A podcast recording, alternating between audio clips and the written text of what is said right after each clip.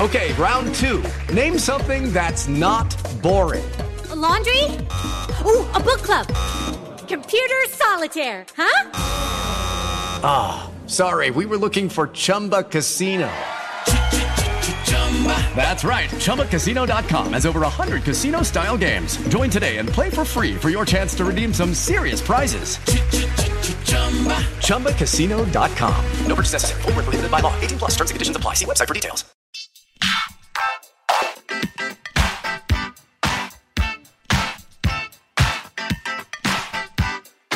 Hi, everyone, and thank you for tuning in to episode 144 of Awards Chatter, the Hollywood Reporters Awards podcast, presented by the iconic Empire Hotel on New York's Upper West Side.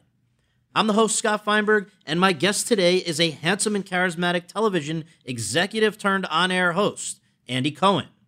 The 48 year old is, for better or worse, largely responsible for creating the reality television era in which we now live, as the primary force behind Bravo's Real Housewives franchise. He also created and hosts a unique and popular late night talk show, Watch What Happens Live, which also airs on Bravo. Cohen has been a part of the New York television scene since 1990, when he began a meteoric rise to prominence, initially behind the scenes at CBS, then at Barry Diller's startup cable network Trio, and starting in 2005 at Bravo, where he helped to develop and or oversaw shows like Queer Eye for the Straight Guy, Project Runway, for which he won a Peabody Award in 2007, Top Chef, for which he won an Emmy Award in 2010, and starting in 2006, a phalanx of shows about wealthy and often outrageous housewives, which, for millions of Americans, have become must see TV, the modern successor to the soap opera. Cohen's colorful in house commentary about the housewives led to a series of events through which he ultimately realized his real dream of being on TV himself as the host of his own talk show, which quickly gained a following and expanded from one night a week to two to its current five and which made him the first ever openly gay host of an American late night talk show. Over the course of our conversation at the Empire Hotel, Cohen and I discussed a wide range of topics.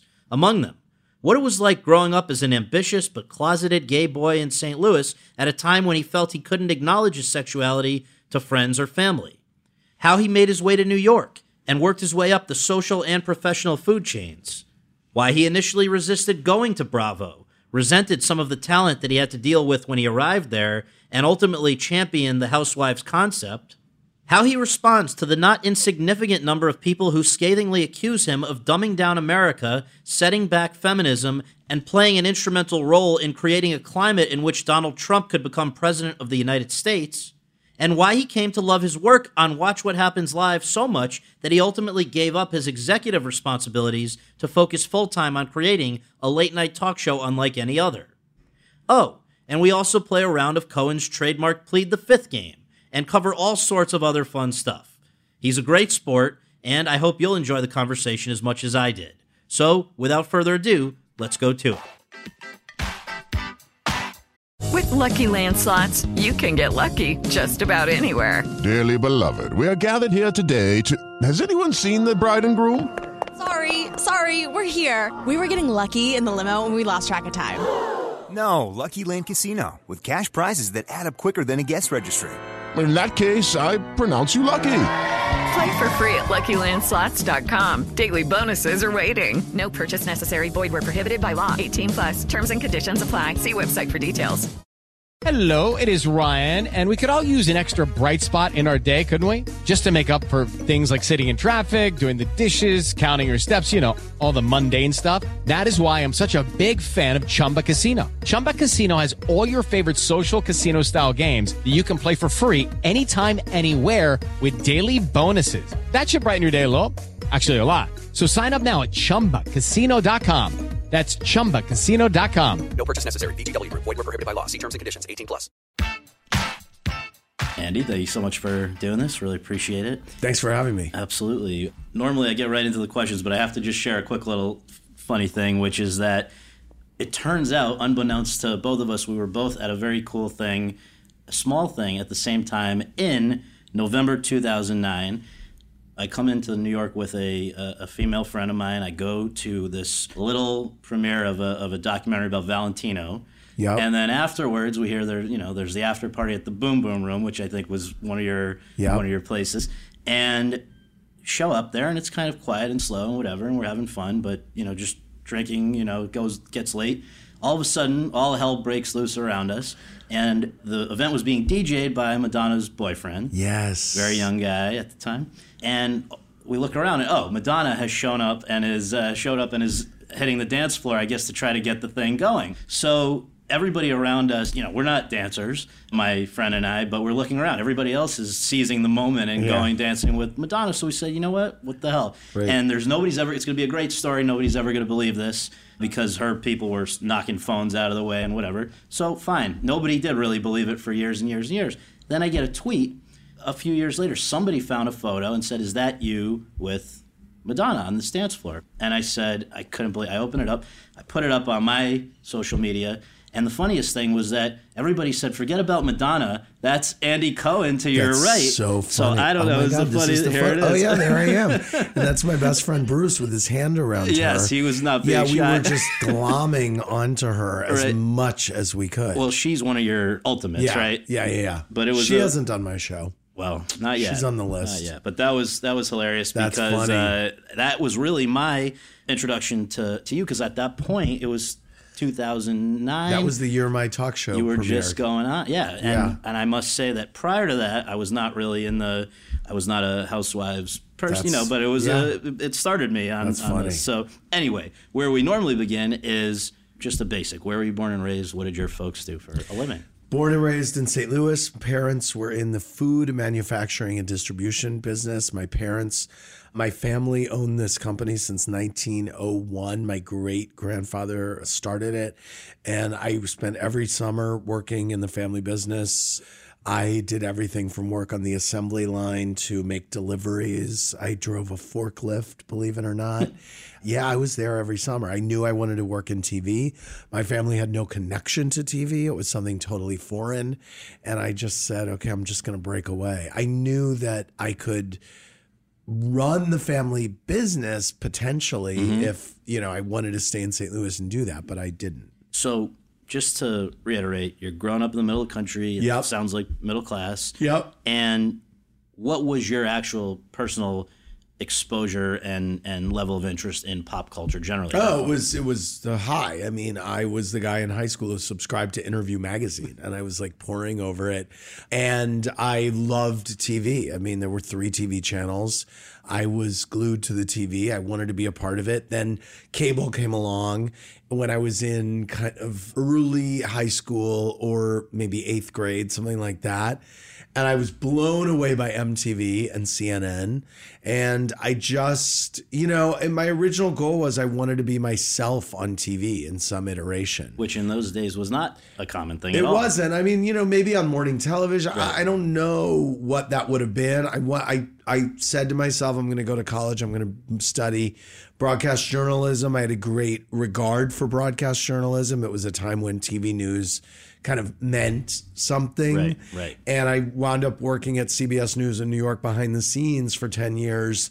But before we even go there, let me ask you this: the mechanics of TV interested you at a, at a very young age. I was reading about the fact that this book, the I Love Lucy book, played a big part in your life. Why was that? I used to check it out from the library as much as I could, and it was behind the scenes. It was the behind the scenes story of the making of that show and how it came together and whatever. And I was just, I was fascinated. I was like, here's my favorite, one of my favorite shows, and wow, Lucy made Vivian Vance.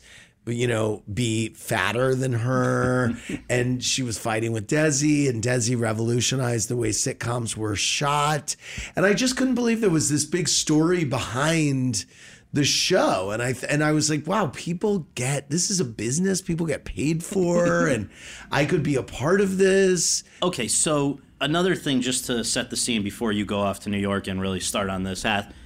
What was it like, if it's not too personal to ask, growing up in the middle of the country at that time, knowing that you were a gay man? it was not great i didn't have any gay role models uh, gay people on tv at the time consisted of like Paul Lynde and Charles Nelson Reilly Right. who were really punchlines i mean they were delivering punchlines but you know it was not they were not aspirational to me. And so that was not necessarily who I thought I wanted to become at some point. How early So- on did you know that was what you I were? knew I was gay from you know the time my dad was taking me to the tennis club when I was 7 and I Mhm. was spending too much time in the locker room, and so yeah, no, that was that was in an idyllic childhood. That was definitely the um, that was the hiccup, and it was a big hiccup, and it was something that kept me up at night. And I, you know, my parents were very accepting liberal family, but I did not think they would accept me. They didn't have any gay people in their lives. So they didn't find out until after high school and everything, right? Right. They out- found out in college about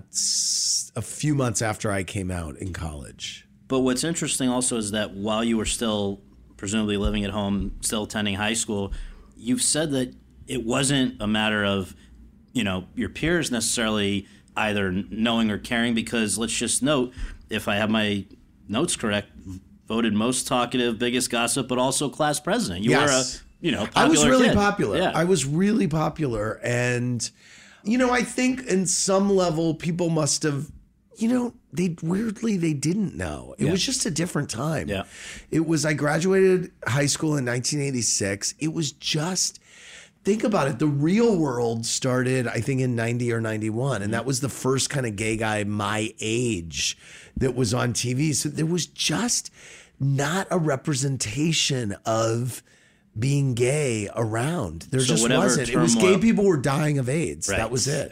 And they were punchlines. So So any turmoil though that it caused was internal, is what you're basically saying. yes, Yeah. absolutely. It was not something I discussed with anyone. Right. Yeah. So now, just sticking on high school for a moment, who were I guess Gene and Jackie? This is also Jeannie cool. and Jackie, Jeannie and Jackie. Uh, were two girlfriends of mine in high school who, hilariously enough, I mean, here we are, it's 2017. I spoke to both of them this morning. Really? They're- Jackie's ren- renovating my house in Sag Harbor. Okay. Jeannie, I posted a picture of on Instagram yesterday. We made plans for Memorial Day weekend. They're still very much a part of my life, but I call them the original Real Housewives because I was stirring the shit up with them. Right. They You had a little feud or something. They were like frenemy. They were best friends, but frenemies, and they were like my Alexis and Krystle, Right. And uh, you know my Vicki and Tamra, however, whatever analogy or metaphor you want to say, Right. And you know, I was the guy that was like, "Oh well, you know, Jackie said that you." You know, I mean, it was terrible, and now I'm doing it. that, that you owe them royalties now. scale. Yeah, right. Exactly. Right. So even while you were in high school, you were laying the groundwork for the the career that would follow, right? Because there were you were, I guess, in St. Louis finding some internships and things. Yeah, I was an intern at the local CBS affiliate and at KMOX Radio, which was a big, the voice of St. Louis. I didn't want to work in radio, but I just would take any job in media that I could. And so you go off to college at Boston University. I've seen different reports. What were you pursuing as a major? I was pursuing broadcast journalism. Okay. Yeah. And and with what future in mind at that I point? What wanted was to be a, a reporter on a, you know, on a local station anywhere. With hopes of moving up the ladder to the biggest place I could get. Sure. And even while you're at BU, though, you start. That's when you first started going into New York to. No, I really came to New York. I interviewed Susan Lucci. She was my first big interview. She was, I had an assignment to write a, a feature story in a news writing and reporting class mm-hmm. about someone. And they said, reach for the stars, try to interview someone famous and get it published in the, in the free press. Yeah. And I did. And I got an interview with Susan Lucci. But then I wound up interning at CBS News in New York. My summer before my senior year, I was accepted for internships at KSDK in St. Louis, which is very powerful NBC affiliate in mm-hmm. St. Louis, and at CBS News in New York. And I remember telling the woman at Channel 5 that I was going to ex- instead accept the internship at at CBS in New York, and she said, "You're making the biggest mistake of your career." And I said, "What career? I don't have a career." And of course, it wound up being the greatest thing I ever did because I wound up. It changed my course because I said, "Oh, okay." I'm no longer going to move from market to market. I just want to move straight to New York and be, I want to swim with the big fish Sure. and I'll be a small fish. And I'll just, I was like, I'm going to move to New York. I'm going to start waiting tables until I get a job at CBS. Right. Because I wanted to work at CBS. And I didn't even have to start Why waiting specifically tables. CBS? It was because I had, it was where I knew people. Yeah. You know, Right, I. I, I had a, you know, I was an intern at the morning show, which, which, you know, was horrible. It was number three. it was a laughing stock, but everybody was coming on the show. I mean, here I was in the green room with Henry Kissinger and Right. Joan Rivers and all these people. And I was like, well, this is where it's at. Right. It's happening. Right, You right. know, so I wanted to be there. So it's I guess 1990. You just graduate. You're in your early 20s. Yeah. You moved to the big city here. What was what was your life outside of? I guess so. You immediately started working there, but what was Yeah. your personal life like? My personal life was great. I had Yeah. a million friends. I mean, my Jeannie and Jackie moved to New York at the same time I did. Yeah. So there they were. I had friends from college who moved to New York. And all my friends from then are still my great friends. Yeah. People talk about, oh, you have so many famous friends. And I do. And I've had these, you know, I've known Sarah Jessica Parker since 2000 or 1999. But my, my, my real core group of friends has not changed. So the CBS period there was obviously went well. You're you're worked your way up, uh, I guess, to senior producer of the early show in 48 hours. Which Yep. you know, and how quick a turnaround was that? You know, I was at the time my rise at CBS was considered fairly meteoric because I was the youngest. I was the youngest associate producer. Then I was the youngest producer. And I think I was the youngest senior producer too, because that all happened when I was in my 20s, Wow. I think. So, yeah, at the time, it was considered meteoric, Yeah. I guess. And I was always the youngest. I forgot that. So why then in 2000, I believe, did you decide to leave? I had spent 10 years at CBS News for the entire 90s. And it was, I was back at the morning show. I was really comfortable. You would argue too comfortable. I had exactly my life. I knew what I could get away with. I knew when I didn't have to show up. I would like go to LA, spend 10 days there around the Oscars. I would do, you know, it was like, and I I had become friendly through my friend Bruce with Barry Diller at the time. And he said, You have to leave there. You have to leave there. And I was like, Why? You know, everything's perfect. I'm really comfortable. He said, Well, that's why. Like, you know, why I left is he offered me a job to run programming at a cable startup called Trio that he mm-hmm. was starting, which was meant to be an arts and culture channel in the vein of kind of kind of what you want PBS to be, Right. kind of more in the vein of Channel 4 in the UK, creating kind of smart, buzzworthy documentaries Right. and original programming. And I knew how to produce television, but I didn't know much more than that. I knew about booking, I knew you know, so but I didn't know about budgets. I didn't know about ad sales, marketing, anything. So I and it was a startup. So it was about a it was about a year or two after I was there that the channel wound up even getting on air. Right. So it was, I learned from the ground up about starting a cable channel and what that meant. And the, ch- and, you know, from Barry Diller and Stephen Chao. So I have Barry to thank really for my career in cable. And is that also where you first crossed paths with somebody that you continue to work with? I think Lauren Zelazny. Lauren Zelaznik. Yes, Lauren wound up taking over for Trio a few years into my run there. Trio, we were Barry's company merged with Universal. Then Universal and NBC merged. NBC Universal pulled the plug on Trio, moved Lauren Zelaznik to Bravo. Lauren said, I want you to come run programming at Bravo. And I said to myself, I don't want this job. I don't identify with the Bravo brand, which was hilarious. Yeah, what how- was it at that time? well, it was really gay, which is so funny. It was gay weddings. It was Right. Queer Eye, yeah. Boy Meets Boy. I wanted to go run programming at Logo, which was just starting, and I interviewed with Brian, Brian Graden, and I did not get the job. And I kind of to this day can't get over that I didn't right, get the right. job because there's no one gayer, you know. I mean, I, I just But also over it. ask ask yourself this: Why did you not want to go to Bravo? I have no idea. I have no idea.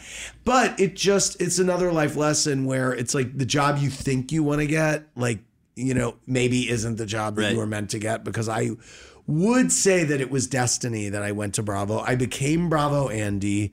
Lauren wound up through a series of events putting me on the air and my goal of being on the air was fulfilled years after the fact Right. oh you know 16 17 years later Well, let's let's break that. Let's break down how that happened. Because first of all, so your job title initially there was programming executive. Is that or what was that or was it? my some- original job title at bravo was in charge of production Okay. so my team made the shows and there was another team that developed the shows And what were the i get credited with creating the real housewives Yeah.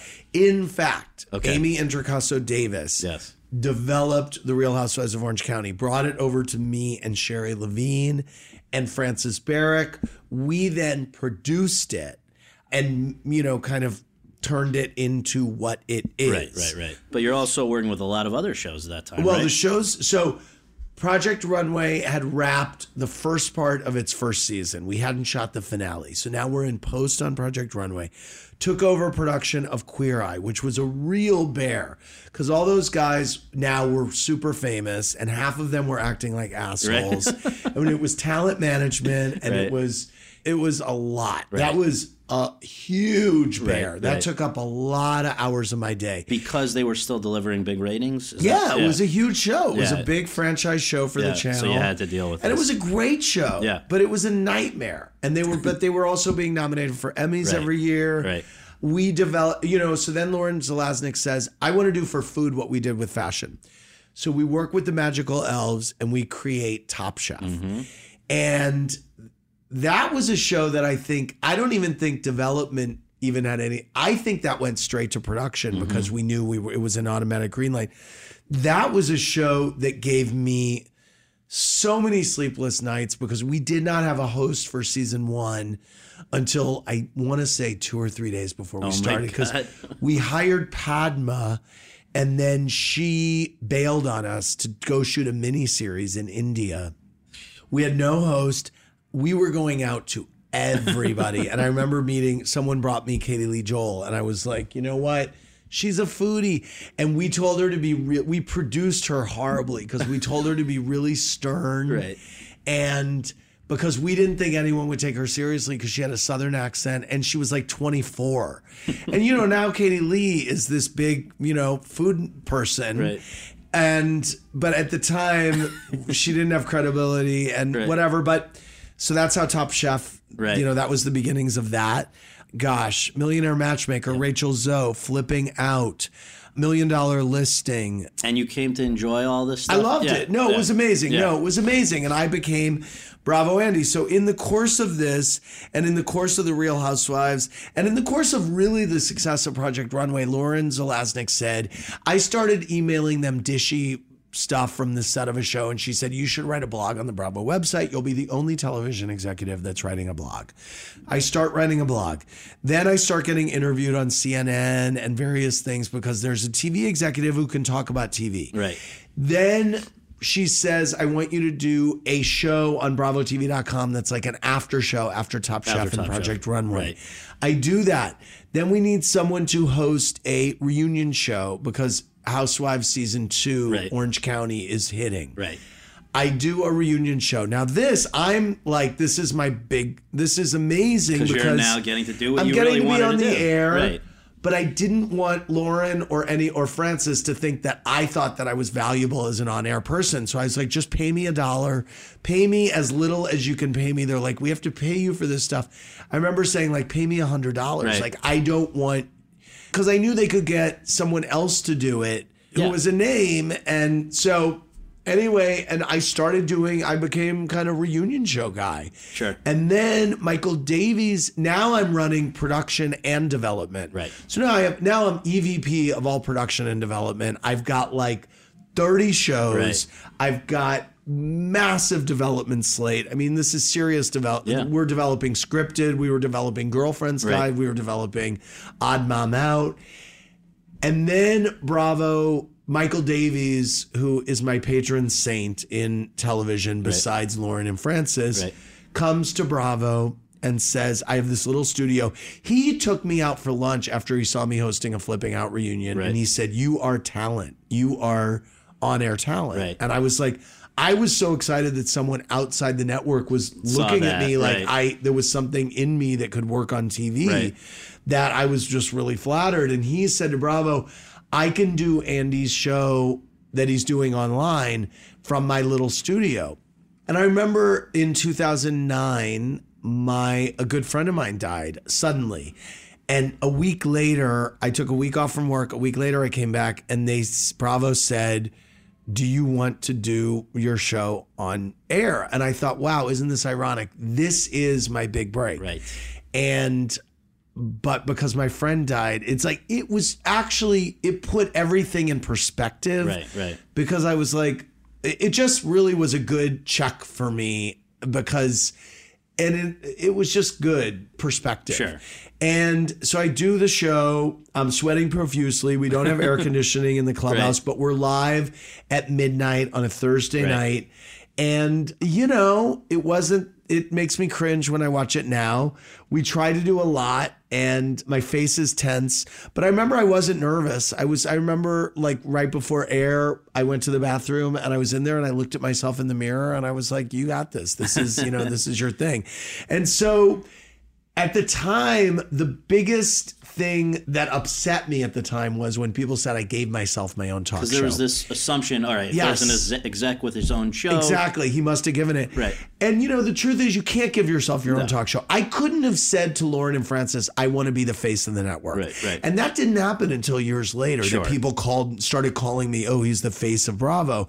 And you know, one needs to understand that if one is head of programming for a channel and one goes to their boss, because everybody has a boss, Right, right, right. and says, I want to be the face of the channel, or I want to host a late night show, the answer is 99% of the time going to be go do your job Yeah, your and make job. hit shows. right, you know what I mean? right. We had a lot of hit shows, and I was kicking ass as a production Right, executive right, right. and development executive. I had a great team. I knew how to delegate. I knew, you know, I was always there. I always answered my emails. I always responded. I was in the off the meetings. ball I never yeah. took my eye off the ball. I'm at I'm on my show at midnight. I am at a programming meeting at 9 a.m. the next morning. Right. So and what happened is the ratings were good. And that's the other thing. If the ratings had been bad, You're gone. I no one looks at the ratings before I do Right. in the morning. And I know these ratings are good, these are bad. If the ratings were bad, I would have gotten canceled. So before we go any further down the road with with your own show, let's go back to the Housewives because even before people knew you as the the guy who's doing Watch What Happens Live, you were the Housewives guy, right? Mm-hmm. And le- I, I think it's important, maybe for for folks who who need to be brought up to speed. Let's just contextualize this. The the original Real Housewives was Real Housewives of Orange County. Goes on the air in 2006. You're one of the EPs, as we said. What was the context in which that showed up in the scene? Where you know what came before Desperate it? Housewives. That was the big thing? context. Desperate Housewives was the biggest hit on TV. Okay. And so here we are developing a show about neighbors in Orange County in a gated community whose hair is blonder, their boobs are bigger, they're all rich, they're like varying degrees of hotness. And it became to me, look, they all went to the same tennis club. I was like, this is like Peyton Place or Knots Landing. Right. Literally, they Right. live in a cul-de-sac. Right. So we called it the Real Housewives, not the Desperate Housewives, but there are Desperate Housewives, Right. but they're the Real Housewives. And still to this day, people call the show the Desperate Housewives. that was the context. And And, Lauren also- Zelaznik had the brilliant idea right before we premiered of saying, we're going to call it the Real Housewives of Orange County. And I was like, that's so dumb. She said, we're doing it in case we ever do it anywhere else. I go, we're never doing it anywhere else. we almost canceled the first season because we were getting, it was tough to produce. It was. Also, how do you explain what this is? It seems like it, Well, we, we kind of said it's a real life Desperate Housewives. Okay. Yeah. And also, though, just to mention, I don't know if any of these things actually were on your guys' radar. You're thinking about it at the time, but just culturally, this was only a few years after the OC, the the Yep. narrative. Well, that was the other thing. There was the OC in Laguna Beach, so it almost seemed tired. Right. It almost seemed like we were getting into the OC at the wrong time. It had been played out. Plus, reality's blowing up everywhere. You have right around that time. Think Simple Life, as you say, Laguna Beach, The Hills, Keeping Up with the Kardashians. Maybe right after. There was no. It wasn't like the safe bet at that point. well, we were doing reality, but Right. it was it was no, it was not it was not necessarily a bet at all. some people have asked first of all you know how do you even find these women forget the first Well- season but like generally now it's Well, everywhere what was great is that in the first groups, Amy's team had been developing a show called Manhattan Moms. Okay. They were developing around a group of women in Atlanta that was going to be about a show called Hot Atlanta about how Atlanta was the black Hollywood. And so we had these shows in development, but I think Amy went out and found the Jersey Housewives with sirens and said, okay, let's find a group of women who all know each other. Right. So basically, how the original casting people found women, you know, and in New York, they were going to country clubs. They went to Bridgehampton Polo, which is where a lot of douchey people hang out who might want to be on TV. Right. So, you know, and we looked for groups of real friends. so that's what you're looking for in them what do you think these women especially having Fame. seen One thing money cannot buy is fame. okay but Period. knowing that the fame is going to come at the price of exposing themselves not always in a very flattering light You know what? They don't One care. thing money cannot buy is fame. So- Fame is an aphrodisiac. and to your point not only fame but there's the potential for some of them have done well, very listen, well this is this is before branding was really a thing. So if you look at Bethenny, you've got to give her credit in season one of The Housewives for sitting there with Luann saying, "Oh, I made up my own cocktail. It's called the Skinny Girl Margarita, She was and this is about what it. it is." Right. And she had a company called Bethenny Bakes, and that's why she went on The Housewives. She wanted to promote her brand of freaking muffins, And that wasn't something where you guys are saying this is not your vehicle to, so, you know, sort of surreptitiously get promote your your stuff. We liked it because that was her real job. We wanted women who had real things going. Okay. It we resented the women who were just finding stuff or New York we always had the hardest time with because people were coming up with stuff. Jill Zarin was like shilling this and that and the other we were like this is gross. You have to stop. Well, so sticking on Bethenny Frankel for a second, just to you know, for anybody who who maybe isn't a follower of this stuff, debuted on Real Housewives of New York 2008. 2010, she gets her own spinoff show on Bravo, Bethenny Getting Married, and in ear by early 2011, she Cover sold of Forbes magazine. Cover of Forbes sold the Skinny Girl cocktail line for it's been reported anywhere from eight to 120 million dollars. But regardless, that's a hell of a cover of Forbes. She was Yep. living in a really shitty one bedroom apartment when she started shooting on Housewives. So when you see that, what goes through your mind? Makes me super proud of her. I'm super excited But I the mean, show. just the potential. Of, what, what what I mean from the point of the view of the show is like you've got something that can do that. yeah, but it. You know what? It has to be right, and the idea has to be good. It's so much more than the show because there are ten thousand products that they that the women have tried to launch that Right. have gone completely.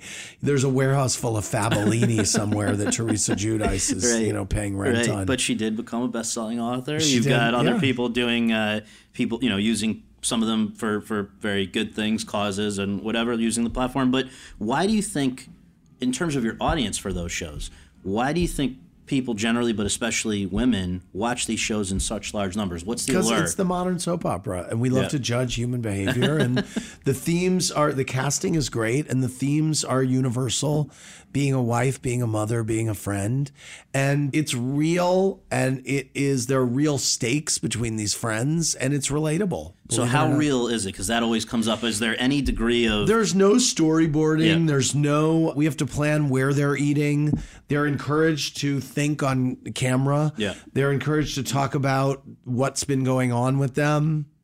And while the Housewives franchise was becoming this phenomenon, you were simultaneously still involved with these other things. Yeah. Winning in 2007 a Peabody for as a, as an EP of Project Runway, 2010 an Emmy as EP of Top Chef, and yet I wonder how you handled because you know these are some would argue high, there's the highbrow, there's the lowbrow side of Andy, right? Some I've peop- always been a high low guy, and Yeah. Bravo's always been a high low guy. But did, so when some people, though, in some of the circles where half the time you're spending your time, are saying to you, you know, giving you flack for for bringing housewives into the world, for Yeah. instance, people got increasingly, especially now that we have a reality Yeah. president. Yeah. You know, some people say. Are you responsible for dumbing down America or whatever? You know, what's your I'm answer responsible to that? for entertaining some people in America. Right. There are a million channels. Right. And, you know, Donald Trump is a jackass, Yes. but he is someone who knows how to speak in front of a television camera, and people relate to that. And he's someone who will say anything, and he entertained people, and he captivated the media, and he did every interview that he would do. And while Hillary Clinton wasn't doing any interviews, and so he he did something. He captured a movement. You And know, to your point, I want to quote back to you and then ask for your reaction. This is something that was in the New York Times just recently. Quote: Trump was not not like one of Cohen's housewives. He knew he had to be entertaining to stay on the show. He was willing to say anything to get his contract extended. Throughout his campaign, he pulled the "I know something, but I'm not going This, to say this it is now." all what trick. said. This is all what I told a reporter from the Times. Yeah, Yes. yeah, yeah. No, but I mean, I want to, I want to Yeah. expand on this. Most recently employed, the, but I'm not going to say it now. Trick. Most recently employed by Bethenny Frankel about dirt she has, but won't reveal about both Dorinda yeah, and he's Jules. a housewife. Yes. And just keep, just, just because this is a testament to you, I think in some way at the at the debates, the candidates fought for time to speak and demanded that they be allowed the time they were promised, which is what happens at the reunions. And it goes on to say, "quote Anderson Cooper was a moderator of a debate in St. Louis that ended with the candidates saying something nice about each other, which is exactly how Cohen ends some Real Housewives reunions." Close quote. Would there be a President Donald Trump without reality TV, generally, Probably and not. without you specifically? Well, no, there would not be a Donald Trump. I don't think without reality TV. But I will not. Please do not hang Donald Trump on me. I don't accept that. Okay. But he does act like a season one Orange County housewife. Right. Yes, I've been saying it for years. Okay, so the last of these things where just how you respond to the flack, and then we move on to Yeah. more. But, but what about from a feminism perspective? Are these shows good for women? And the reason, let me just tee it up here: we had Gloria Steinem on this podcast. Yes, she hates the housewives. I here know was- she says that we, a- we didn't even ask her about it. We said, talk to us about the Kardashians. And this was her answer. Quote, it isn't the individuals who are at fault. It's the culture that says, you were rewarded for your outsides, not your insides. But I regret it and it's painful. It's not quite as painful as The Housewives, which is perhaps the most painful. That's the closest to a female minstrel show that I can imagine. But again, I understand why. Those women are looking for a way to start their businesses or get to be known. So it's not to criticize the people who are in the game, it's to change the game. It's embarrassing, close quote. Is that unfair? I think it's fine that she feels that way. Right. And I think if it was the only representation of women on television, I think that this would be a real, real serious conversation. It isn't. There are many, many portrayals of women on television. And I know that Gloria Steinem has not watched a full season of any housewives where there are moments of incredible greatness and triumph and strength and beauty for the female race. It wouldn't still be working. Listen, if it was just a ratchet buffoonery, it would not still be going as strong as it is. It just wouldn't. There are, you know, moments of uh, beauty and strength in these shows. There there just are. And I and there are millions of smart, strong feminists who watch and love the Real Housewives and somehow identify with the women. Listen, there are some bad role models on the show and there are also some good ones. If it was only bad, it, it couldn't sustain itself. Yeah. So in the midst of it becoming this phenomenon, which regardless of how anyone feels, it certainly is. You, you know, we've said it's July 2009. You go on now for the first time with Watch What Happens Live as this basically uh, uh, an after show for initially Yes. Top Chef, then Real Housewives. Talk about how small a thing this started out as, because you mentioned Well, I mean, there was not still even a is. fan. I mean, it's still yeah. There was no fan. I mean, we were in this small room, and uh, 22 seats. Yeah, 22 seats. It started as a Housewives after show. And the great thing about it was what it started as is still exactly what it is today. We're still the only live show in late night Why is that a asset? because in this universe of everything changing every half hour, Right. it's a real asset for us, especially in pop culture. It allows us to be on top of pop culture and news. It also, you know, and timely in a way that that other people aren't. I mean, even if you if you look at the late night shows that are about politics, they tape at five. Right. I mean, it's six hours Yeah, later they're getting on the air. I mean, six hours at this moment. Now, I don't do a lot of politics, but I certainly can be super reactive Mm-hmm. when pop culture news breaks and when news breaks. Also, the live thing is, I feel like we've, I'm surprised. In my mind, we've created an entirely new genre in late night television, which can only be compared to what Howard Stern has done for years on morning television, on a morning big radio. model for you, right? He's a big model for me. I go there in a way that no other late night host does. And I did it at the beginning, and we start talking about the show as an after show for Housewives. And that's important because the Housewives are my whack pack. They are, and Howard has his whack Right, pack. right. And they're my they are my testing ground. And they're the people who I could originally drink with. And they're the people that I could ask anything. And you could I always book. always book except you know the brilliant thing that i did from the beginning is i got real housewives fans from the beginning because i knew that the show was not going to sustain itself and i didn't want it to be a show that only housewives was on so in that first initial batch I was calling on people that I knew and friends to come on the show. I had Sarah Jessica Parker, I had Tina Fey, I had mm-hmm. Liam Neeson, Jerry mm-hmm. Seinfeld. Now, Liam and Jerry didn't talk about the housewives. Right. So that's when I was proving to Bravo this show can be more than a show about the housewives. That's what I was doing, and that's what it became. And I think they early on very smartly saw well, wait a minute.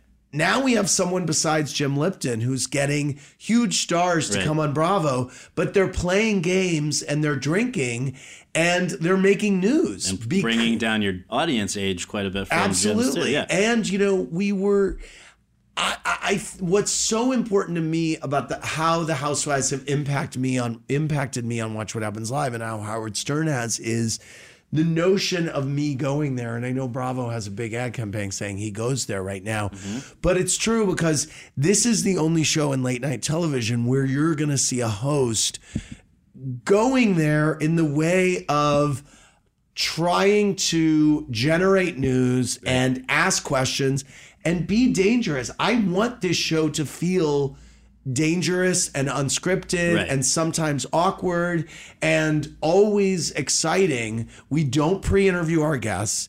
It is not canned. They don't come and say Andy loved the story where Right. you whatever. Right. We let the conversation go and, And- it always pays off. And to your point about sort of what sets it apart from other shows, you know, Corden might quibble, but you're the only guys that have a real open bar, right? yeah, I know. Yeah, He that does- was it. It's there in the background, but he, He- doesn't use it. You guys right. use yeah, it. I know. He said at the Yeah. beginning, he was like, "We're the only late night show that has a bar." Yeah, I'm like, you gotta "Sweetie, use it, I've been on the show for I, on the air for like eight years Right, already." right, right. Yeah, And I don't know if CBS would actually let them drink on the on Yeah, the no, show. we absolutely uh, so there's Yeah. that. Also, from the beginning, interactivity with the audience. Well, that's the other thing. We knew that if we were going to be live, we were going to be interactive, and so this is the that's the other reason why live is so important to us.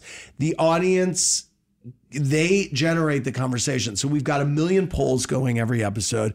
People are calling. I've got people on Twitter calling bullshit to what people are saying on the show and saying, you know, as simple as like, I love your shoes. Who made those? I mean, those little things where the audience can get in there. It just, it helps me dictate what people want to know. If you were to sort of step outside of this for a second and try to dissect the audience member, let's say your average viewer, it may have started. Maybe the initial lure was the housewives, but what is the what is the underlying reason why they are into this guy who they probably didn't really maybe they maybe they'd heard of as a guy behind the Housewives, but Right. you know, is it because you're very open about your own life? The set it creates a very intimate feel that Yeah. seems like it's your place. Yeah. But is it aspirational that they see what your life is like and they want to? I think it's because I'm their friend. And I think people view me as their friend. And people come up to me every day. And TV is very intimate. And I share on social media and I share on the show. Right. But to me, this show is about me and the people watching. And we're doing it, we're in it together because the viewers are a part of the conversation. So they're in on it. So I, I think when people come up to me and say, you don't realize it, but we're, you know, like you're my best friend Right. or we're friends, I'm like, no, I do. Like, uh, you know, and and if I can be their buddy, then that's that is great to me. Then I've done my job. It's you know, if I'm tucking people in at night, that's that's an intimate Yeah. thing. Oh, yeah. I say I I say I'm a fluffer for straight guys because like I get their wives all hopped up and then they you know I'm gone in a half an hour Right. and they've been playing the drinking game and it's like hey honey and I'm like you're welcome straight guys. That's great. But the That's other great thing is that I, there are more guys that come up to me and say you know what my wife got me into your show and I never miss it and I don't even really watch the Housewives but I love your show. You know so. The great thing is we're we're we're we have the housewives a couple nights a week and then you know the other three were everything else. And I think that's that's I also think that speaks to the sensibility of what's going on in the culture. Reality stars are stars now, legitimate. You know, it's different. They're on the cover of Us magazine. So so I think that's that's why Watch What Happens Live resonates in a way that others don't. all that explains why why viewers want to watch. What I wonder if you can explain is why do you think you get away with the sort of questions with guests that they might not put up with from other people? What, what's and they, knowing that that's what they're signing up for, they still come. I think it's partly, I think they want a good time and they want something spontaneous. My show is an easy show to do. We don't do a pre interview. People hate, I hate doing Mm-hmm. Yeah. pre interviews. You sit there trying to come up with funny stories that have happened to you for the last six weeks. Right. It's, I'm not a, I'm not, I'm situationally funny. I'm not a comedian. Right. So, like, I don't have a routine to go in and do. And I'm do- so, and same with most of my guests. It's fun. I think people who are doing the talk show rounds, I think they like to challenge themselves. Right. And also, I think it's an aspirational place that people want to be. I think, you know, so many people are now do, coming and doing my show, and they're like, I can't wait to do this. Oh my God, I can't wait to see what happens. They can't wait to see what Right. happens. But the other thing is, I know that they know that I'm celebrating them. Mm-hmm. If I ask a really pointed plead the fifth question, Listen, I'll take any answer. It's just the gift of the universe that people actually will reveal Well, stuff. engage, you right? know? The the show's popularity and yours obviously are largely intertwined, and so the show moved to two nights, and then I guess in January 2012, five nights, Yeah. and obviously a larger space, 50 seats, I believe. And as the fan base, We have 30 seats. 30 now. seats? It was uh, 22, and now we're like 33 30. or something like that. We're in a new studio, which is upstairs from our old studio, and we have real green rooms now. We're Right. not like breaking down our conference room Right, to make right. green rooms. So how though, as the show's taking off, did your life change, and how did that greater familiarity with you impact the way that you go about doing the show? It must be a little different. It's actually fairly, you know, there have been little tweaks that have, but the truth is, it is as spontaneous and as organic a growth as it could ever be. But And you don't feel like now, okay, so I'm in the club, I'm going to be a little bit more timid about how I ask Oh, no. something, or I'm going to be a little less crass, or whatever it might be. It doesn't.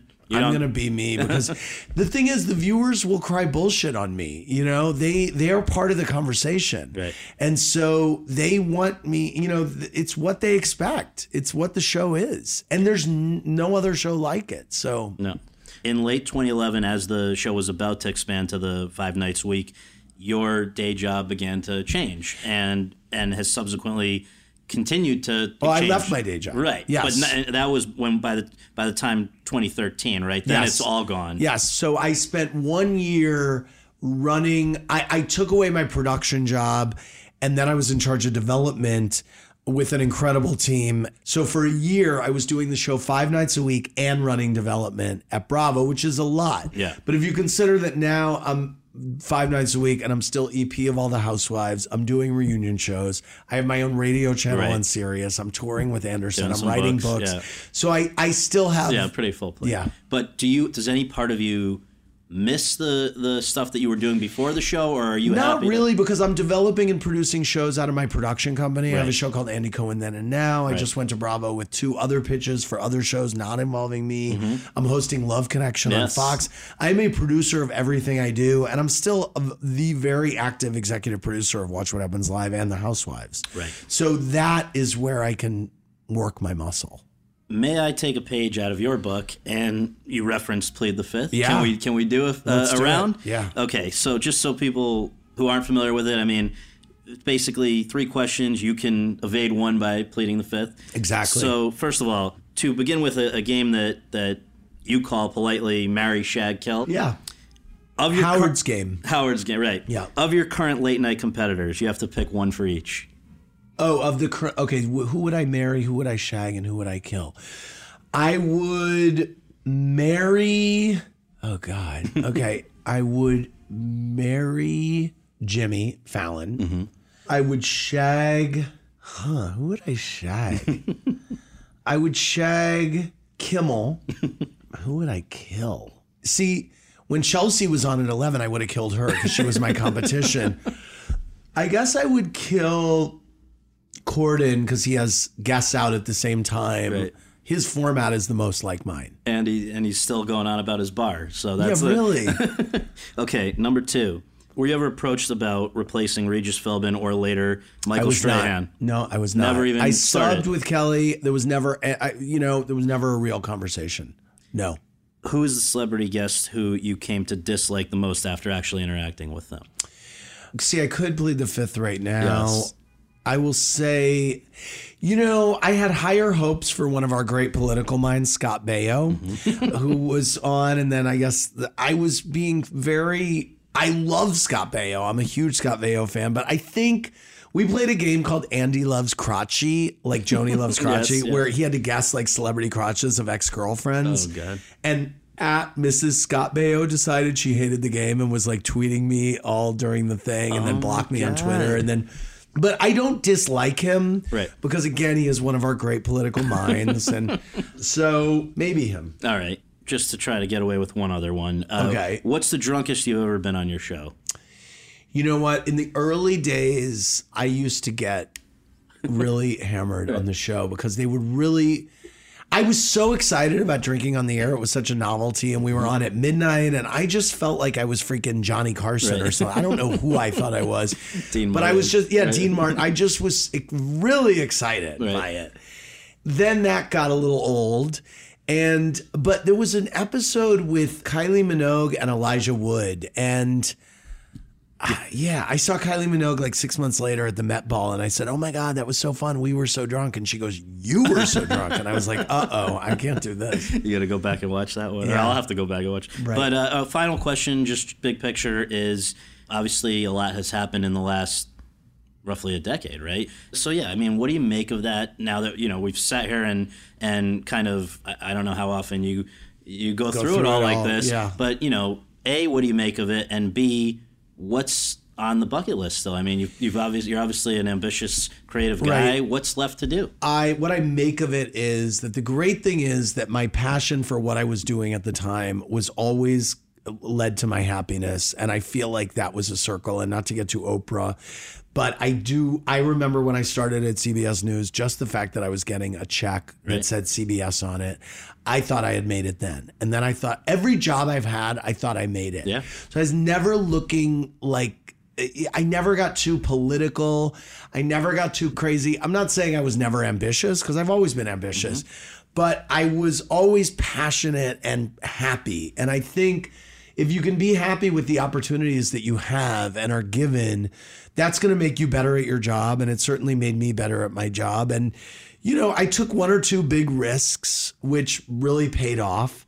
But, you know, just the fact that you can't you can't i just let everything happen organically and i'm so glad that i did and in terms of my bucket list you know, weirdly, Love Connection is kind of was kind of a big bucket list. It's a big network show. I, I I've wanted to do a big network Yeah. show. It's also a show that is perfectly suited for me. It has game elements, which I've always wanted to kind of host a game show. Mm-hmm. And so I just think the combination of the six or eight things that I'm doing right now, I don't really have anything left on my bucket Right, list. right. I wouldn't want to do a network late night show at this point. No one that I know watches TV at Mm-hmm. 12:30 in the morning. So like there was a moment in time where there were openings Mm-hmm. at 12:30 and I was like the truth of the matter is I don't even watch TV at 12:30 and I'm up Yeah, at 12:30. right. So like I just feel like so many people come up to me and say, "Oh my god, I stay up late to watch your show." My show's on at 11. Mm-hmm. People have jobs. A lot of people watch my show in the morning. They Right. DVR and watch it in the morning. So I love my time slot and I love that I'm live. Yeah. I, I really and and Bravo has been such an incredible home for me, and they've allowed me to do so much, and they've allowed Watch What Happens Live to really grow into something super unique that I'm very proud of. Without the kinds of checks and balances that you probably would have to deal with at a network. it, it- absolutely, they don't. They have not. Frances Berwick has not given me a note. She has encouraged me to be myself, and she. The one note that she gave me was to shave my beard once because she didn't like my she didn't beard. like it. Yeah. All right. Well, thank you so much. I really appreciate Thanks. it. Yeah. Appreciate it.